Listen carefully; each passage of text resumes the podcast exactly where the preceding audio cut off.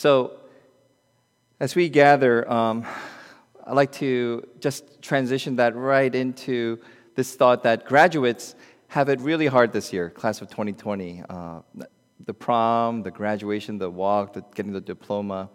And I think there's a little bit of lamenting and grieving because there's a lot of suffering in school years homework projects, exams, SATs. And to finally get to this point where we graduate, this rejoicing, there's a, there's a, there's a message in there. And it's connected with today's message in Romans 8. And so I'd like to read that for us today. Uh, if you could join me, and we'll be reading from Romans chapter 8, verse 18 through 25. So let us hear the word of God together. Apostle Paul writes, For I consider that the sufferings of this present time are not worth comparing with the glory that is to be revealed to us. For the creation waits and eager longing, with eager longing for the revealing of the sons of God. For the creation was subjected to futility, not willingly, but because of him who subjected it, in hope that the creation itself will be set free from its bondage to corruption and obtain the freedom of the glory of the children of God. For we know that the whole creation has been groaning together in the pains of childbirth until now. And not only the creation, but we ourselves, who have the first fruits of the Spirit, groan inwardly as we wait eagerly for adoptions as sons, the redemption of our bodies. For in this hope we were saved. Now, hope that is seen is not hope, for who hopes for what he has seen? But if we hope for what we do not see, we wait for it with patience. This is the word of the Lord.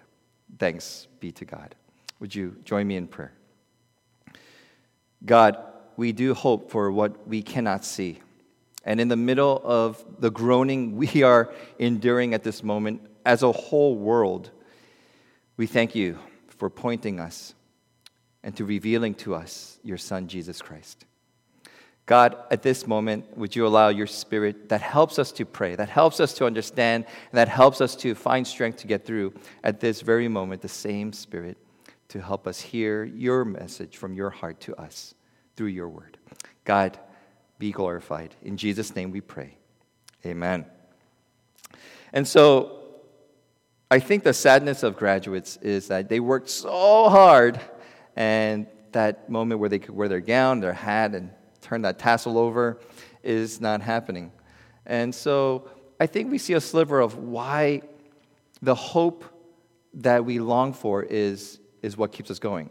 So, my statement today is suffering is not our enemy. Suffering is not our enemy. It's hopelessness is the enemy.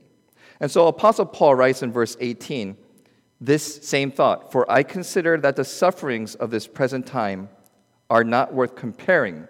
They have no weight, they don't have any value. That's what he's saying. With the glory that is to be revealed to us. So suffering right now is that's not the problem. Why? Because compared to the future glory that's coming to us, we have something to live for, look forward to. And so he's saying that the present suffering actually enhances our longing for the future. Uh, you've seen those videos where soldiers come back from military service and they surprise their kids and everyone's crying. And every time I watch that video, I cry. But I've noticed that when I go out to work or once in a while this week I go to church and I come back, I come home and kids are like, they don't even say hi. They're like, oh, dad, I didn't even know you were gone. And so there's this phrase in America absence makes the heart grow fonder. And it's not because the kids don't love me, but it's that we just got used to it, and sometimes the suffering makes what we treasure even greater. And Paul is hinting at this idea that suffering right now is not the enemy. In fact, what it makes us do is long for, joyfully, for what's to come. The creation is groaning, and I don't know, maybe you could just humor me at home. Just, just groan, just let it out. Like during the current time, we're going, oh, it is, it is a time of groaning. And so people are pent up. They want to be out. They want to go to church. They want to shop. They want to go to the beach, and they are now. And so there's a lot of this hesitancy and groaning of is it safe? Do we want our freedom? Can we go out? Is it okay? And so Paul dangerously uses the metaphor, analogy of a childbirth. Now, women, I do not dare say Paul understands what you're going through or what you went through. But what he's doing vicariously is saying, this groaning that we see in this world, everything that is not the way it's supposed to be, it's like childbirth. It's that pain of labor. Again, he doesn't understand fully the pain, nor do I presume that. But we do see that it is painful. And he's saying, one day, as in a childbirth, when the baby is finally delivered, what happens? The pain is forgotten because this beautiful child is born. And it was this joy flows in. And he's saying, this world's groaning is like that. It's going to come and it's going to go because what's to come is so beautiful. And so there's a hymn that you may have heard, and I sung this, sang this growing up. Swing low, sweet chariot, coming forth to carry me home. Do you remember that child hymn or songs that you sang? Swing low, sweet chariot, coming forth to carry me home. And so it was written in 19th century by a man named Wallace Willis. He was a slave. And this is considered a Negro spiritual, which is a combination of Christian songs tied with the misery and the hardship of the slave life during the 19th century America. And so this song, the meaning of it, it it's tied with Elijah, who was carried home in a chariot, but it's symbolic and it's the message is saying, this world, with all its groaning, is going to pass. One day, one way or the other, either in this world or definitely the next, we will have freedom we will be liberated from the bondage of slavery, literally, physically, as well as spiritually, because of Jesus. So that's what the meaning of that song is. It's looking forward to the glory that's to come. And so, Christians, we yearn for this freedom. We yearn for this future. And what we're saying is, gosh, Lord, let it come. And so, what is this glory? In verse 20, verse 23, um, this is what Paul writes. And not only the creation, but we ourselves, we, who have the first fruits of the Spirit, we groan inwardly as we wait eagerly for adoptions as sons, the redemption of our bodies. So, the specifically, what the glory is, the redemption of our bodies, meaning we will have new bodies. This pain, this, this unfairness, this, this brutality of this world, it, it's going to pass, and we will have new body, new heaven, and new earth. In other words, Jesus, when he comes in glory, the world will become the way it has always been meant to be. We're going back to the garden. It's been renewed, restored by the cross and the resurrection of Jesus Christ. That's the good news. And so, in uh, Revelation 21, verse 4, as an, as an example, he will wipe away every tear from their eyes, and death shall be no more. That's so beautiful. Can you say that with me again? Death shall be no more, neither shall there be mourning, nor crying, nor pain, no COVID 19, no pandemics, no bankruptcies anymore, for the former things have all passed away because Christ is alive and restored everything. We too will share in that. So, Romans 8, it's packed with theology. And I just want to give a summary. If you ever wanted to know what has God done for sinners, Romans 8 gives you just a dense uh, summary of what God has done for sinners by his grace. So, verse 1 there is therefore now no condemnation. Jesus has taken away condemnation for anyone who's in him once and for all. We never have to fear has God rejected me? Has God removed me from his favor? Will God condemn me? In Jesus Christ, that fear is gone. Verse 4 what is he saying? Jesus lived perfectly, all the law, as a human being. And why is that good? Well, those of you who've done school projects, I was the dummy in the group. I don't know, and I didn't know what I was doing. But you had that one smart guy. Well, Jesus is your study group partner, and you have no you haven't even contributed. But he did everything, he did the work perfectly, and he got the group at A. What did you get? You got an A. How? because of his work, that spilled over into you by that connection, we got an A. It's unfair that you didn't do anything, but that's also the grace. That's what happens. That's what Jesus has done perfectly. He's given it to us, and the Bible calls that you are now righteous because of his righteousness given to you.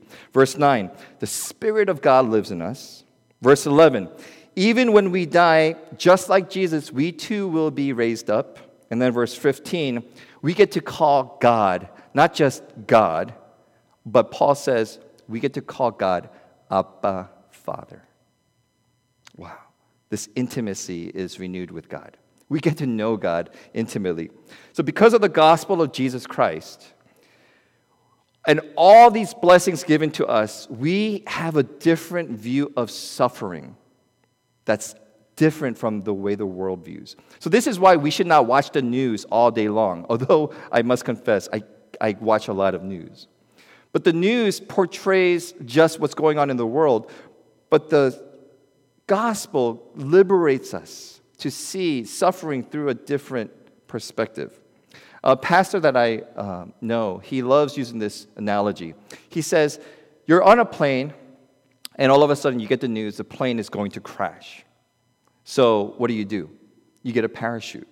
They give out a parachute. You don't just believe in the parachute, but you trust it and you put it on. You cling to the parachute. And as you're waiting for the jump that's to come in this crashing plane, the person next to you accidentally spills his coffee on you. It hurts, it burns, and you're like annoyed. But what do you do? Do you get up and, excuse me, waitress, I, I like to uh, complain somebody spilled coffee on me? No. If anything, that spilled hot coffee makes you look forward even more to the jump that's ahead. That's not the aim of this time. The aim of a crashing plane is not to live comfortably as you can in a crashing plane, is to prepare for the jump that's to come. So in our life, the way we view this, because we have a hope in Jesus Christ who has overcome and will give us new bodies and will renew this earth to the way it's supposed to be, the inconveniences we face, they don't get us angry. They make us look forward even more to the glorious hope of the future that is to come. And so, this is why Paul says in verse 24, For in this hope we, are, we were saved. And it's a save that keeps going and going. And so, the gospel of Jesus Christ in this pandemic, it does a few things to us. The gospel, the church, I'm talking to you and me and reminding ourselves this is guiding and informing how we live. How do we live? Instead of panic and fear, we have trust and gratitude to God. That all things, even in the groaning, a few verses down later, Paul writes that famous verse, Romans 8:28, that in all things we know that for those who love God, all things work together for the good. That God is going to take this groaning and still make something magnificent so we could trust and have gratitude towards God, even in the midst of trials. He also continues, we're reminded that because of God's grace, some of us in fear, what do you do? You clench and hold on to things and you, you are scared. But Christians, it's the opposite. The more things get scary, we, we loosen that grip. We show even more generosity.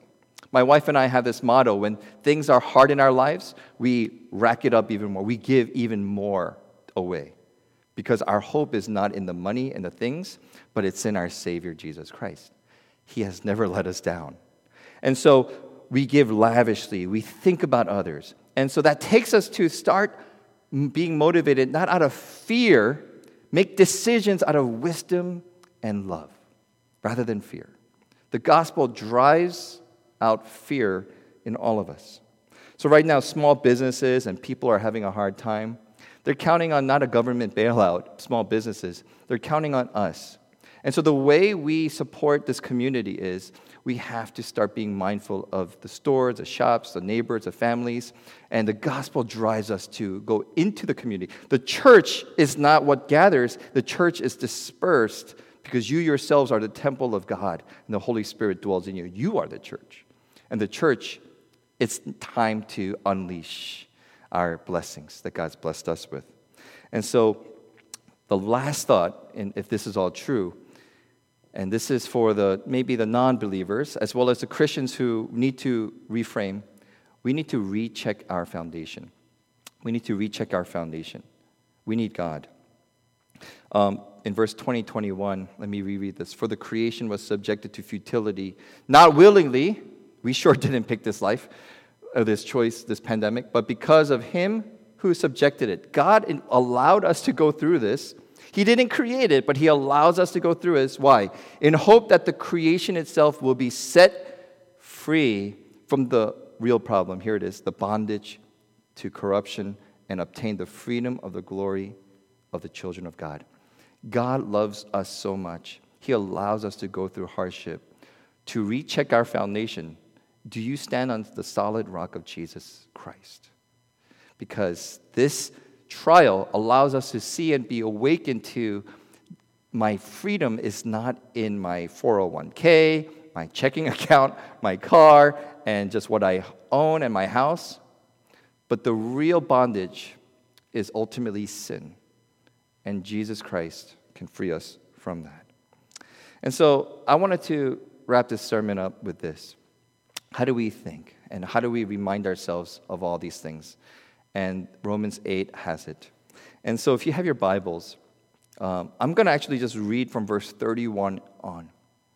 The gospel in the time of pandemic allows us to think and be different because we are different. We are set apart we are dwell indwelt with the Holy Spirit. And there is a hope that we hold to that is bigger than can we gather inside the church. That's not my hope.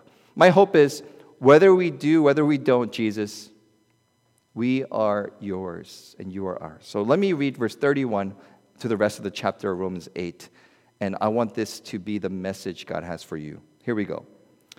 What then shall we say to all these things? If God is for us, who can be against us? He who did not spare his own son, but gave him up for us all, how will he not also with him graciously give us all things? Who shall bring any charge against God's elect? It is God who justifies. Who is it to condemn? Jesus Christ is the one who died, more than that, who was raised. Who is at the right hand of God, who indeed is interceding for us? Who shall separate us from the love of Christ? Shall tribulation or distress or persecution or famine or nakedness or danger or sword? As it is written, For your sake we are being killed all day long. We are regarded as sheep to be slaughtered. Just notice how Paul's accepted that. Now, in all these things, we are more than conquerors through him no, in all these things, we are more than conquerors through him. One more time. No, in all these things, we are more than conquerors through him who loved us. For I am sure that neither death nor life, nor angels, nor rulers, nor things present, nor things to come, nor powers, nor height, nor depth, nor anything else in all creation will be able to separate us from the love of God in Christ Jesus our. This is a time for lamenting. This is a time where people are suffering. And this is a time where we are groaning. But let this be a time, in the lens of the good news of Jesus Christ, that it makes us realize how beautiful, how much we long for the coming glory when Jesus comes. Let your hope lie in the future glory with Jesus Christ as he sustains you through this current lamenting. Let's pray. Heavenly Father, I just pray for those of us in this room and those all are scattered around. God, there is some serious groaning going on because there's a lot of people suffering. And definitely, beginning with the church, we're reminded of this gospel that we have that Jesus, you came, you lived, you died, you rose again. And what you've opened up is hope giving to all people. So may the church may we renew our faith in you. And may those who are seeking for answers during this time not fall back to just apathy, but may they be awakened and perked to say, What is my foundation? What am I standing on? And may they hear and know that you are a God who has called them and who is calling them. May they be found in hope in your risen Son. Lord, this is what we pray. This is what we hope in. We give you glory and thanks. In Jesus' name we pray. Amen.